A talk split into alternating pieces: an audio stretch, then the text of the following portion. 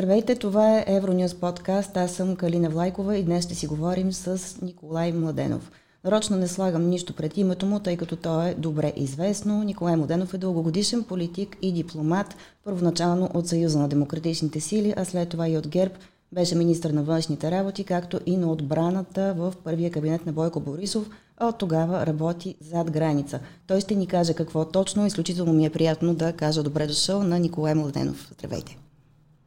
Радвам се да се видим отново, Калина. Аз също наистина минаха много години, не помня точно колко, но със сигурност са много от последното ни интервю. Благодаря за приятата покана. С какво се занимавате точно в момента, както и през последните повече от 10 години? След като приключих с а, политиката в България, 2014-2015 година бях а, представител на генералния секретар на ООН за Ирак и оглавявах мисията на ООН в а, тази държава. Това беше периода, в който Дааш, Ислямска държава, завзе една трета от Ирак и ние бяхме много сериозно ангажирани с това да спасим каквото може да се спаси и да се създаде международната коалиция, която в крайна сметка победи Ислямска държава. 2015 до 2020 година бях специален координатор за Близко-Источния мирен процес в Израел и Палестина. Там основните ни занимания, ако мога така да се изразя, бяха с това да създадем условията, да направим примирие между Израел и ислямската групировка Хамас в Газа, да се спре спрат военните действия. Слава Богу, това примирие до този момент продължава и от началото на тази година смених попрището и поех дипломатическата академия Анвар Гаргаш в Абудаби, където се занимаваме с от една страна с изследователска дейност, от друга страна с обучение на бъдещи дипломати тук в региона. Имам и други ангажименти, един от които е и съм член на Вашингтонския институт за Близкия изток, което така от време на време ме кара да ходя и до Америка. Всъщност, може би сега е добрия момент да кажа, че поради това многообразие от интернационални задачи правим разговора онлайн, но пък с а, такъв събеседник а, разговорите винаги са интересни, без значение от платформата. Последния път, когато се чухме за да направим тази оговорка, бяхте в а, Ирак. И някак неминуемо в главата ми изникна нещо, което а, беше изключително популярно като Иска ми се да кажа опорка, но нека да използвам думата теза в началото на войната в Украина. А именно то звучеше така. А, сега плачете за Ирак, сега плачете за Украина, но защо не плакахте за Ирак? Идеята на вношението, няма нужда да пояснявам, беше, че Запада има двоен стандарт по отношение на различните конфликти. Различни ли са тези два конфликта? Ако да, с какво? Ако не, има ли наистина двоен стандарт? Ами вижте, дали има или няма двоен стандарт, това е въпрос на гледна точка, откъдето и да го погледнеш. Погледнато от Европа, войната в Украина е доста ясна и категорична. Тя е черно-бяла. Всички виждат е едно и също. И това е, че Русия е агресора, който влезе в Украина, непредизвикана. Още започна с окупацията и анексирането на Крим. Впоследствие и войната, която започна в началото на миналата година. И Европа помага на Украина да защити териториалната си цялост и да отблъсне тази руска агресия. Това е гледната точка, която се вижда в Европа и която се вижда в, в Северна Америка, в Съединените щати. И разбира се и в други части на света. Но и много части от, от света виждат по друг начин случващото се. Много страни го пречупват през собствената си история и там тезата за двойния стандарт, за съжаление, печели, печели привърженици. Защо ги печели? Защото в гледна точка на конфликти в много други държави, много други страни, международната общност не е реагирала така категорично и така ясно, както реагира на руската агресия в Украина. и много хора си казват, добре, защо вие правите това за украинците, не го направихте за нас, когато ние бяхме подложени на подобен тип нападение или подобен тип ситуация. Случая с Ирак обаче е по-различен, защото в Ирак Садам Хусейн влезе и окупира 1991 година Кувейт, изцяло окупира кувейтската държава. И тогава коалицията, която се създаде, беше за да спаси Ковейт, да възстанови независимостта на тази държава и в последствие много други неща се случиха, докато в крайна сметка дойде до падането на свалянето на режима на, на, на Садам Хусейн. Така че двойният стандарт Европа може да бъде обвинена и бива обвинена в двоен стандарт от страни, които имат колониална история с западноевропейските държави, в които местната история, местната култура, местните, местните ситуации създават едно впечатление, което, според което ние в Европа реагираме по един начин на неща, които са близки до нас и по различен начин на неща, които са по-далечни от нас. Ако се върнем още по-назад във времето, виждаме, че помните кога беше 90, началото на 90-те години, голямото клане в Руанда, геноцида, който беше извършен в, в Руанда, тогава а, много дълго, да не кажа почти години отне на, на Западна Европа, на Америка да признае въобще случващото се в Руанда като геноцид.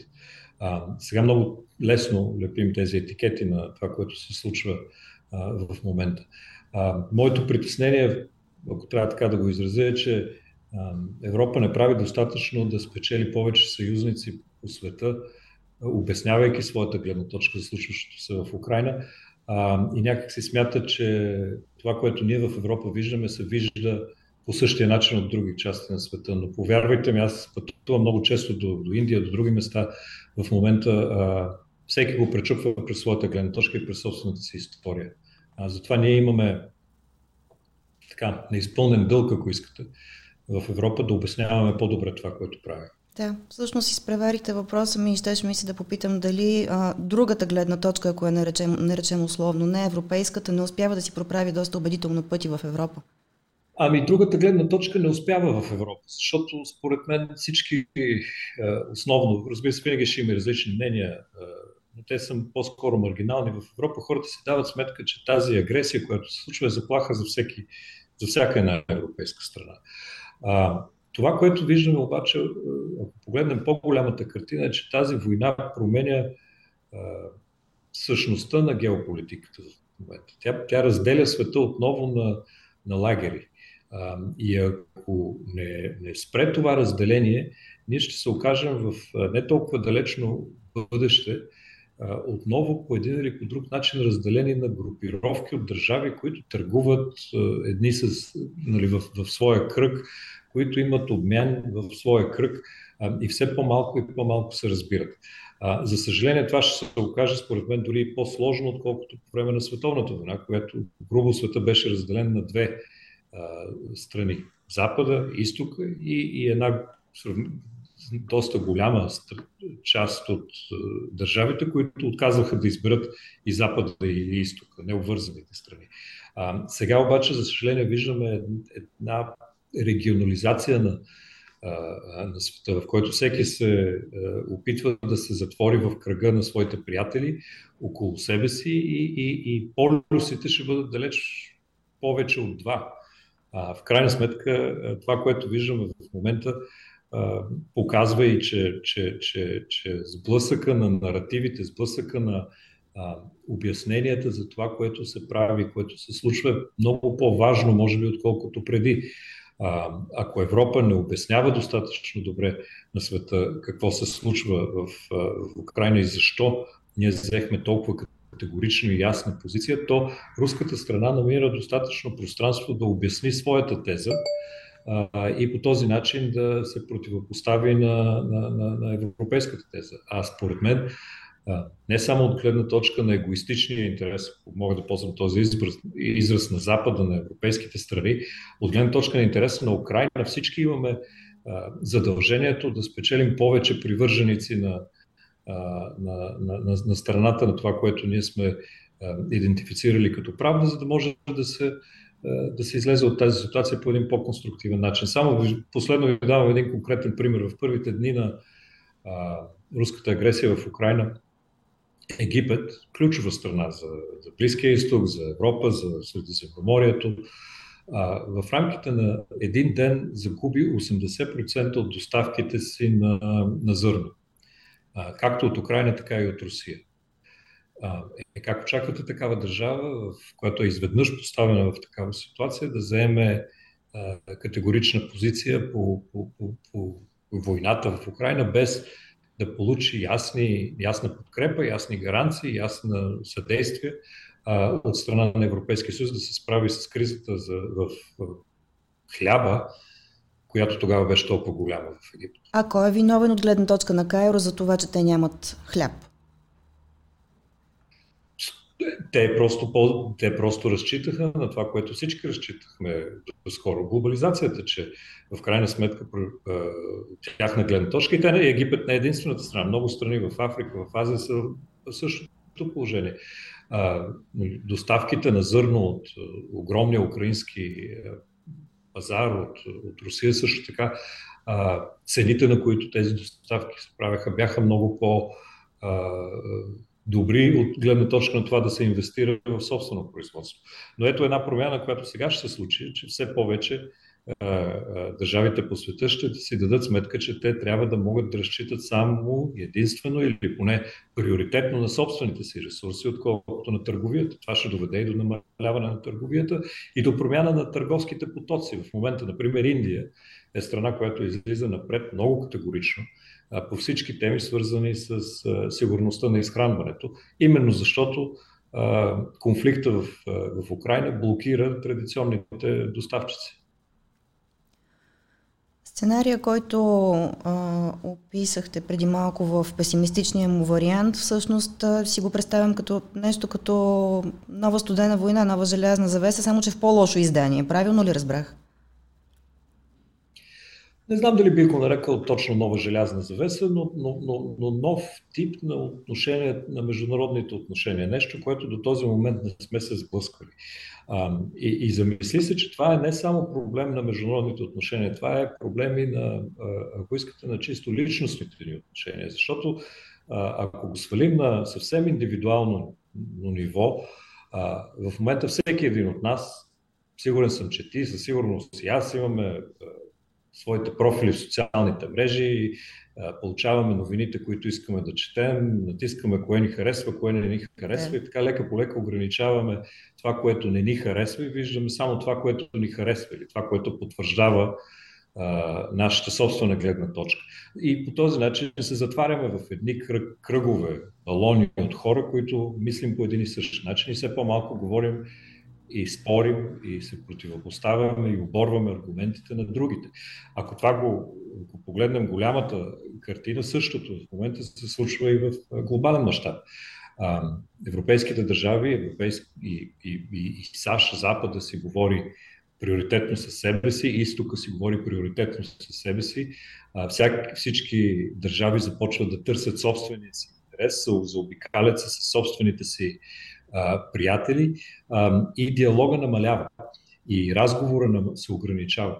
И проблема в а, дългосрочен план е, че това ще доведе и до, може да доведе и до едно постепенно разпадане на не само на международните отношения, а на цялата сложна система от международни договори, които са, които са като мрежа която обхваща целия свят. И, тя, и та, именно благодарение на тази мрежа ние имаме и търговията, и пътуванията, и, и свободата а, да се движим навсякъде и да получаваме стоки от всякъде, да изнасяме навсякъде и така нататък. Ако всичко това започне да се регионализира и да се затваря, Близкия изток в рамките на Близкия изток, Европа в рамките на Европа, Централна Азия в рамките на Централна Азия и така нататък. А, всичко това ще осложни много нещата. Затова аз казвам, че то не е точно студена война, каквато е, е била по времето на, на комунизма и капитализма, това противопоставяне с Втората световна война на Съветския съюз и САЩ, по-скоро една регионализация. А, и, и този страх не е само мой, и този страх се споделя от много хора в момента и трябва много активно а, и политическите, и лидери на, на, на Европа, на света да помислят как излизаме от тази ситуация? Как ще се противопоставим на това? Защото е много лесно да вадим лозунги, да развяваме знамена, да казваме какво харесваме и какво не харесваме. Много по-трудно, но много по-важно е да намерим начина по който да говорим с другите, с тези, които не винаги са съгласни напълно с нас. Ако отидем една крачка по-далеч, след капсулирането... То, между другото, това се отнася и за българската политика. Всъщност да, всъщност умаления модел работи в, във всичките му варианти. А, но когато като че ли диалога намалее, се увеличава напрежението, а точно на това като че ли сме свидетели в момента. Възможно ли е, отивайки една крачка по-напред в разсъждението, да се стигне до сериозен, глобален, мащабен конфликт? Чуват се много такива предупреждения, не е изненада този въпрос, но как го виждате вие? Разбира се, възможно е, но, но аз мисля, че все още има достатъчно а, сили, достатъчно а, здрав разум по света във всички а, лидери, които си дават много ясно сметка, че пълният разпад на международната система не е в интерес на никого. А, тоталният международен конфликт, използването на ядрени оръжия, използването на сблъсък с нови технологии не е в интерес на никой. А, и в, в момента дори виждаме и, и, и, и, и как самия конфликт в Украина а, не мога да кажа, че, се, че, че света се опитва да го ограничи, защото според мен не, не прави достатъчно в тази насока, но, но, но всеки си дава сметка, че това, което се случва на фронтовата линия в Украина, една стъпка в страни, една грешка направена може да доведе до, до, до ядрен конфликт или до, до много по-сериозни последствия. Ако погледнем отново на глобално ниво, виждаме нали, страни като Китай и, и Съединените щати, които имат много сериозен, а, така, много сериозно противопоставяне а, относно вижданията си за как света трябва да се развива в бъдещето, относно технологичния обмен а, и така нататък. Но въпреки тези противопоставяне, аз не смятам, че нито Вашингтон, нито Пекин са все още на, на, на етапа, в който биха скъсали напълно отношенията между двата, двата големи центъра на света в момента. А, това се, трябва да се отнася за всяка една а, конфликтна точка на света. В момента и във всеки един регион, в който има, в който има напрежение. Защото ти си права, когато диалога а, отпадне, тогава и рисковете се увеличават. И аз не веднъж съм бил свидетел как тук, където се намирам в момента в Близкия изток, преди няколко години, а, имаше толкова много различни конфликтни точки. Били те в Йемен, в Сирия, в Ливан, в Ирак, в Газа, където искаш в този регион. А, една грешна стъпка някъде, една а, грешна сметка на някой можеше да доведе до много-много сериозна ескалация. Затова опитите ни тогава в рамките на ООН и, и, и, сега по други по друга линия е да се намери начин да се възстановят каналите на комуникация, дори когато имаме различия, дори когато имаме абсолютно сериозни различия, абсолютно разро... сериозни противопоставяния, все пак да има диалог, който да не позволи а, кризата да излезе извън контрол. Подсетихте ме, буквално тази сутрин чух а, в новините коментар от страна на официален Пекин, даже си го извадих за да го коментираме. Ако САЩ не спрат погрешната си политика към нас, ще посрещнат конфликт и конфронтация. Това е от, от тази сутрин а, коментар. Защо всъщност е това наддаване и каква е ролята на Китай изобщо в, а, в тези конфликти, които в момента имаме и в частност украинския, разбира се? Ами вижте, Китай през последните десетилетия напредъка, който Китай има технологично а, а, и, и, и политически, все пак а, е, е уникален в човешката история.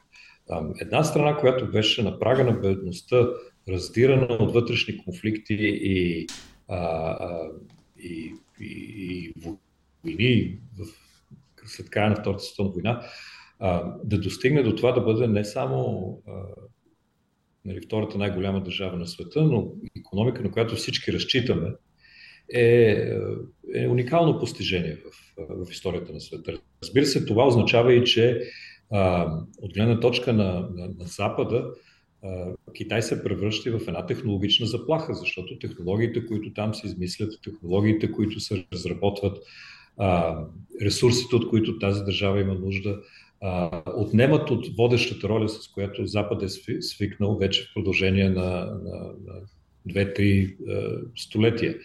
А, и това води до, до определено противопоставяне. А, разликата обаче е, че ако, ако това се случваше в 19 век, един такъв конфликт, може би, с всичката му сложност, нямаше да заплашва е, съществуването на цялата планета и, и глобалния световен ред. Случвайки се в 21 ред, в 21 век, а, този подобно противопоставяне е изключително опасно. А, опасно е, защото ако в перспектива а, Запада и Китай достигнат до етап, в който има две коренно различни технологични бази на развитието на, на, на, на тези две общества, а, различни чипове, ако искате, различни технологии на правене на нещата, а, които не са свързани, тогава вече ние наистина ще живеем, ще има две реалности. Едната реалност е изградена около това, което ние добре познаваме в, в, в западния свят, включително и в, в България, една реалност, която се изгражда непозната за нас в, в Китай. И мисля, че тази огромна опасност е нещо, от което много трябва всички да внимават. Защото в крайна сметка е, е добре да има съревноваване, добре е да има нали, така, различни, различни технологии, различни а, развития, а, но, но, но, но, но, е, но е много важно света да остане изграден, съвременният свят, свят да остане изграден на базата на една а, обща технологична база, а, а не да се разпаднем а, и, и, и в това отношение. А, аз мятам, че в момента Китай, а, въпреки тази риторика, която, а, за която ти спомена, няма интерес от разпадане на световния ред. Няма интерес от разпадане на глобализацията и няма интерес от война. Напротив, Китай печели от търговия, печели от растеж на своята економика, печели от а, износ, от внос, а, печели от глобализацията. По същия начин, по който и ние в Запада печелим от тази глобализация. И за мен, може би, това е най-голямата така изворна надежда, че въпреки противопоставянията, ще намерим в крайна сметка общ език, с който да се върнем в рамките на някакъв нормален диалог, който да е от полза за всички. Иначе, по как тук след, след няколко месеца предстои, в ноември месец предстои КОП-28, глобалната среща за промените в климата. Дори доста вероятно е следващата година а, тя да се проведе в България. А, а, как ще се съберем дали в, в Абу Даби или в София до година а, и ще говорим за това как света трябва да спаси а, планетата от климатичните промени, ако, ако ние сме прекъснали всички канали на комуникация и всички възможности за общи действия. Така че има много проблеми, които изискват наистина това целият свят да може да работи заедно а не да се, а не да се разделя на региони. И понеже споменахме война, да се върнем на тази, която е по-близо до нас и която всъщност е и повода за нашата среща. Навърши се една година от а, а, нахлуването на Русия в Украина. А, очаквате ли втора годишнина? И изобщо как а, си представяте, че ще се развие този конфликт от тук нататък? Ами, за съжаление, това, поне което аз виждам отстрани, е, че в момента няма, няма изглед за намиране на дипломатическо решение на, на кризата и всичко ще се определя от хода на военните действия на, по фронтовата линия. А, това, това е много опасно. Това е изключително опасно, защото пак казвам, всяка една грешка, всяко едно разместване по фронта може да доведе до ескалация и може да създаде допълнителни, допълнителни рискове, за които до този момент не, не, не, не сме видяли. Но от друга гледна точка няма и друга альтернатива в момента, защото не се очертава, не се вижда, не се виждат очертанията, ако искате, на, на, на политическо решение, което да позволи спиране на военните действия, изтегляне на Русия от окупираните територии и създаването на някакви механизми за гарантиране на сигурността на, на Украина, ако няма промяна на, на фронта. Затова и усилията, които виждате в момента, дипломатическите усилия по света, са по-скоро съсредоточени в важни, но, но, но сравнително малки теми. Как, каквато е темата, например, с износа на зърно от Средиземноморието, схемата, която беше разработена по ОНЕ, обмен на военнопленници, над 7-800, може би вече са и 1000 военнопленници са били разменени между Украина и Русия, осигуряване на хуманитарни коридори в Украина и така нататък.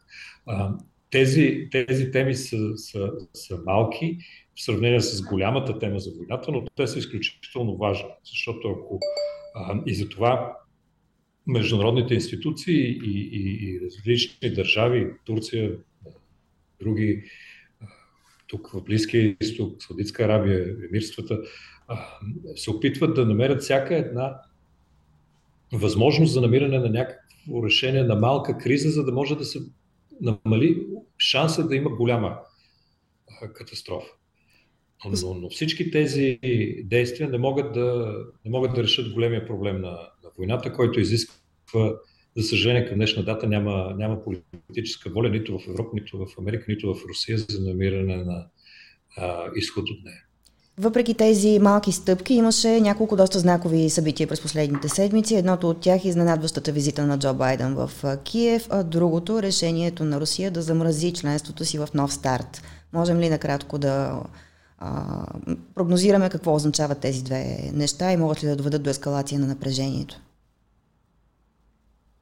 А посещението на американския президент в Украина беше изключително важно.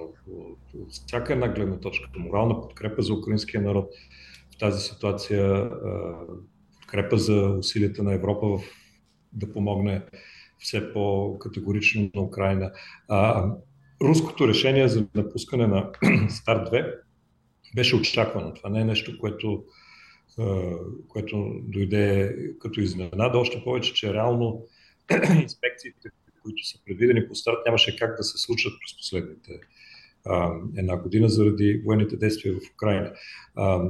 Така че а, аз го виждам като по-скоро символичен акт. Сигурност не е положителен, не, не дава надежда за бързо излизане на, от кризата, но, но, но не е акт с а, така, който може да доведе до допълнителна ескалация в момента. Разбира се, в края живот и здраве, след края на войната, света ще има нужда от много, много, много сериозен преглед на всички споразумения, свързани с ядрените оръжия, защото цял, цялостно режима за контрол върху ядрените оръжия на света и от свързаните режими върху балистични ракети, защити, противоракетни защити и така нататък с много сериозен натиск и трябва да бъде, трябва да бъде преосмислен. Има ли кратък отговор на въпроса какво иска Путин? Иска победа. Иска признание. Иска да седи на масата с останалите лидери на, на света и на, на, на, Запада и не вярва, и по-скоро и вярва, че времето на, на Западна Европа, на Америка, доминиращата роля на Запада по света е приключила и ще дойде нова ера, която, е, в която други страни, други модели на управление, не, не задължително демократични, друг модел на економически отношения ще се наложи и, и сега е времето за реванш върху всичко, което Русия той смята, че Русия е преживяла през годините, не само по време на след края на Съветския съюз, включително и, и по времето на Съветския съюз, от негова, от тяхна гледна точка. А, аз обаче не смятам, че Русия също има интерес от разпадане на глобалната система на, на търговия, на международни отношения. Напротив, Русия може само да спечели от по-голямата си интеграция в света руския народ има огромен потенциал да се развие, но този потенциал трябва да бъде, трябва да бъде Сочен в правилната посока. От Прищин е насочен в правилната посока и, и, и да спрем да мислим с тези парадигми на миналото, нали, кой е водещ, кой не е водещ. В крайна сметка, мисля, че съвременният свят показва, че може да няма значение колко територия контролираш. По-важно е колко са образовани хората ти, какви иновации правят, какви, как допринасят за економиката, за това дали си велик или не си велик. Онзи ден четох изказването на Доналд Тръмп на годишното събрание на републиканците. Там той нарече опонентите си от Демократическата партия войнолюбци и се обяви срещу предоставяне на оръжие за Украина. Нямаше как да не направя асоциация с тази позиция, която често чуваме в България, включително и от държавния глава. А, трябва ли България да предоставя оръжия на Украина и като биш военен министр, макар и доста назад във времето, може ли България да предоставя военна помощ на Украина? България не само може, но България трябва да окаже всякаква подкрепа, каквато, от каквато Украина има нужда в момента. И това включва където е необходимо оръжие, където е необходимо хуманитарна помощ, където е необходимо друг тип, друг тип подкрепа. Това е важно за България не само защото това е позицията на НАТО, на Европейския съюз, съюзите, които, в които ние членуваме, но това е важно за нашата собствена сигурност. А, и, и България трябва да се даде сметка същевременно и за две други неща. Първо, че а, подкрепяйки а, Украина, а, тя трябва да върне темата с модернизацията на българските въоръжени сили много ясно и категорично а, в обществения дебат. Ние не можем да смятаме сега, 2023, както сме смятали 2009 и 2001 година, ако искате, че някакси това с армията е в страни от е, обществения дебат, че няма нужда да се хвърлят пари там, че това са пари хвърлени на вятъра, какви ли не изказвания съм чувал в тази насока. Да, включително и за самолетите. България, и включително и за самолетите, нещо, което трябваше да бъде решено много, много отдавна. Не само самолетите, и противозащитната отбрана, и радарите, и всички системи надолу, които, с които е свързано а, нашето въоръжение. Но, но, но подкрепяйки Украина, ние трябва да ползваме тази подкрепа за модернизацията на нашите собствени въоръжени сили, а, за превръщането им в все по, използвам добрата българска дума, интероперабилни или съвместими с, а, а, с а, нашите съюзници от НАТО, а, защото в крайна сметка виждаме, че а, НАТО, всички в НАТО, преживяхме един период, в който смятахме някакси, че същността на Северно-Атлантическия алианс, именно защитата на територията на страните членки, е нещо останало в миналото и трябва да се занимаваме с нови рискове, нови заплахи по света, е сега се върнахме към основната същност, че НАТО като отбранителен алианс, като отбранителен съюз, всъщност е посветен именно на това да, да предпазва страните си от заплахи, откъдето и да идват тези заплахи. От наша гледна точка, българска гледна точка, сега е уникалният момент, в който да, да може да преобърнем това обществено говорене и да се дадем сметка, че Държава без армия не може. Държава без модерна армия, с модерно командване не може. И да ползваме случващото се сега бързо, да наваксаме загубеното време през, през годините. И войната отново е на дневен ред за всички. Всъщност, какво ще ами, ще... Да? Войната е на дневен ред, защото може би твоето и моето поколение, ние някакси до този момент нека да си признаем, ние смятахме, че войната е нещо, което, за което четем в историята. Нещо, което се случва някъде другаде по света, в най-добрия случай било в нашото минало, в най-лошия случай било в нашето минало. Можем ли да си позволим кратка импровизация? Но, но... А, какво би било за нас, ако не бяхме членове на НАТО последната една година? Трагедия. Защо? То не е импровизация, то би било трагедия. Първо, защото ние сме малка страна, изложена на рискове. Нашата економика ще, ще бъде много по-слаба, ако не бяхме в НАТО и в Европейския съюз. Нямаше да бъдем интегрирани в системите за сигурност. Нямаше да имаме подкрепата на Северно-Атлантическия алианс за собствената ни сигурност. вътрешни конфликти, които съществуват във всяка една страна, ще да бъдат използвани от други сили, много повече отколкото в момента се случва това. И нашата економика щеше да загуби, нашето общество щеше да загуби. Това би било истинска трагедия. Историческия шанс, който България получи, благодарение на усилията, в крайна сметка, благодарение на усилията, които страната ни положи, да бъдем част днес от, от НАТО, от Европейския съюз, за мен веднъж и завинаги затвориха въобще дискусията за това дали ние сме част от Запада или не сме част от Запада. Ние сме категорично част от Запада. Погледнете българската култура, българската история, къде са ходили нашите възрожденци да се учат, къде са пътували, къде ходят сега младите хора на България да учат, да правят парите си, какви телевизии гледаме, какви книги четем.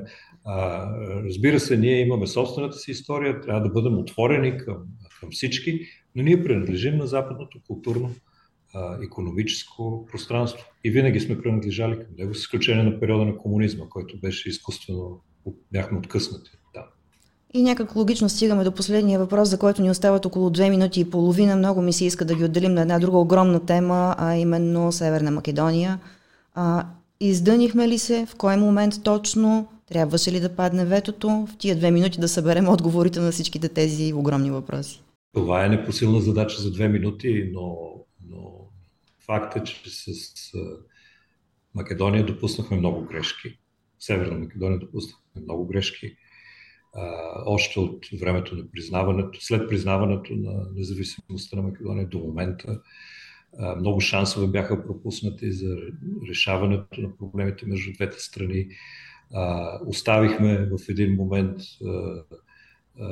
отношенията да се водят от така крайната риторика в едната и в другата страна и за съжаление в момента не се намираме в, в добро състояние. Има ли решение от цялата За мен излизането от тази криза, има, според мен има и решение за излизане от тази криза, но то изисква определени действия от България, но на първо място изисква определени действия от Северна Македония. Това, което се случва там с а, нали, трошенето на българските културни центрове, нападението на върху, върху, хора.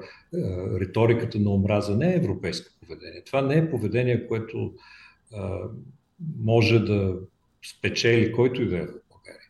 И колкото по-дълго това нещо продължава там, толкова повече ще се засилват и гласовете в България, които казват ми, нека да не се занимаваме с тях, нека да чакат навън от Европейския съюз по-дълго време. А, в крайна сметка България е страната, която е член на Европейския съюз. Нашата позиция а, е в рамките на това, което а, Европа изисква от, от Северна Македония. А, не няма от какво да се притесняваме, няма какво да крием. А, те трябва да извървят своя път и тогава е нашата ръка трябва да бъде отворена за, а, за приемането им в европейското семейство. Ще има ли правителство според вас след 2 април, когато се изборите? О, дай Боже да има правителство, защото мисля, че предполагам, че минахме всички рекорди за две години с парламентарни избори. Дай Боже да има правителство в България, защото това безвремие, което се налага от служебните управления, липсата на отговорност, липсата на отчетност, липсата на функциониращ парламент, неспособността да се вземат дългосрочни решения е ужасяващо. Но това, което говорихме в началото за разговора, как всеки се събира и говори с хората, които обича и харесва, това се случва и в българската политика. В крайна сметка, отговорността на политическите лидери не е само да излизат с красиви фрази един срещу друг, а отговорността им е въпреки атаките, въпреки обидите, които, си на, които всеки един политически разговор предизвиква, да намират начин да говорят и да си дават сметка, че в крайна сметка всички живеем в България, която искаме да се развива и не искаме да изостанем. И, и, и, и аз с ужас наблюдавам как а, а, отношения, които са ключово важни между политически лидери в управление, в опозиция, от ляво, дясно, както искате да ги наречете, а, се разпадат а, в лозунги. А, и се разпадат в лозунги, именно защото, защото не сме способни да говорим един с друг. Това е много, много опасно. Вижте какво случва в Израел в момента. 100-200 хиляди човека на ден протестират срещу, срещу правителството на Натаняхо. Аз бях там преди, преди две седмици и трябва да кажа, трябва да призная, че такова ниво на противопоставяне, което видях там, не го пожелавам на никого. Събитията последните години у нас и от тях си приличат доста като че ли. Приличат си, но, но, но, но, но това не е нещо, от което трябва да, което трябва да се гордеем. Ние трябва да излезем от този цикъл, защото ние не сме такива. Българите не са такива. Българите не са хора, които, а, които не могат да си говорят един с друг, които не могат да намерят диалога помежду си. А, и тук отговорността на, на, на, на лидерите след изборите ще бъде много, много голяма. Ако пак след тези избори всеки ще каже, аз нямам коалиционни партньори и нямам с кого да направя коалиция, защото ти не ми харесваш или ти си ме обидил в миналото и да знам си какво. Това е това, това, това ще бъде изключително опасно. Колко човек ще отидат на тези избори да гласуват? Да кажем, гледах някакво проучване на ден, 39 или колко, 40% мина. Шестите избори, които след това ще дойдат, сигурно 20% няма да отидат да, да, отидат, ще отидат да гласуват. Затова много, много ми се иска да видя нещо, което в момента не виждам в българската политика и това е способността на лидерите не само да говорят за това, което не харесват или което не искат да правят или да обясняват с кого не искат да си говорят, а да говорят точно за, с обратното. Какво могат да направят, какво искат да направят и с кого искат да го направят. За съжаление, за една част от спектъра на българската политика в момента, това като че ли изглежда невъзможно. Много благодаря за разговора. Благодаря ти и аз. Това беше Николай Младенов. Очаквайте нови и интересни събеседници в Евронюс подкаст. До нови срещи!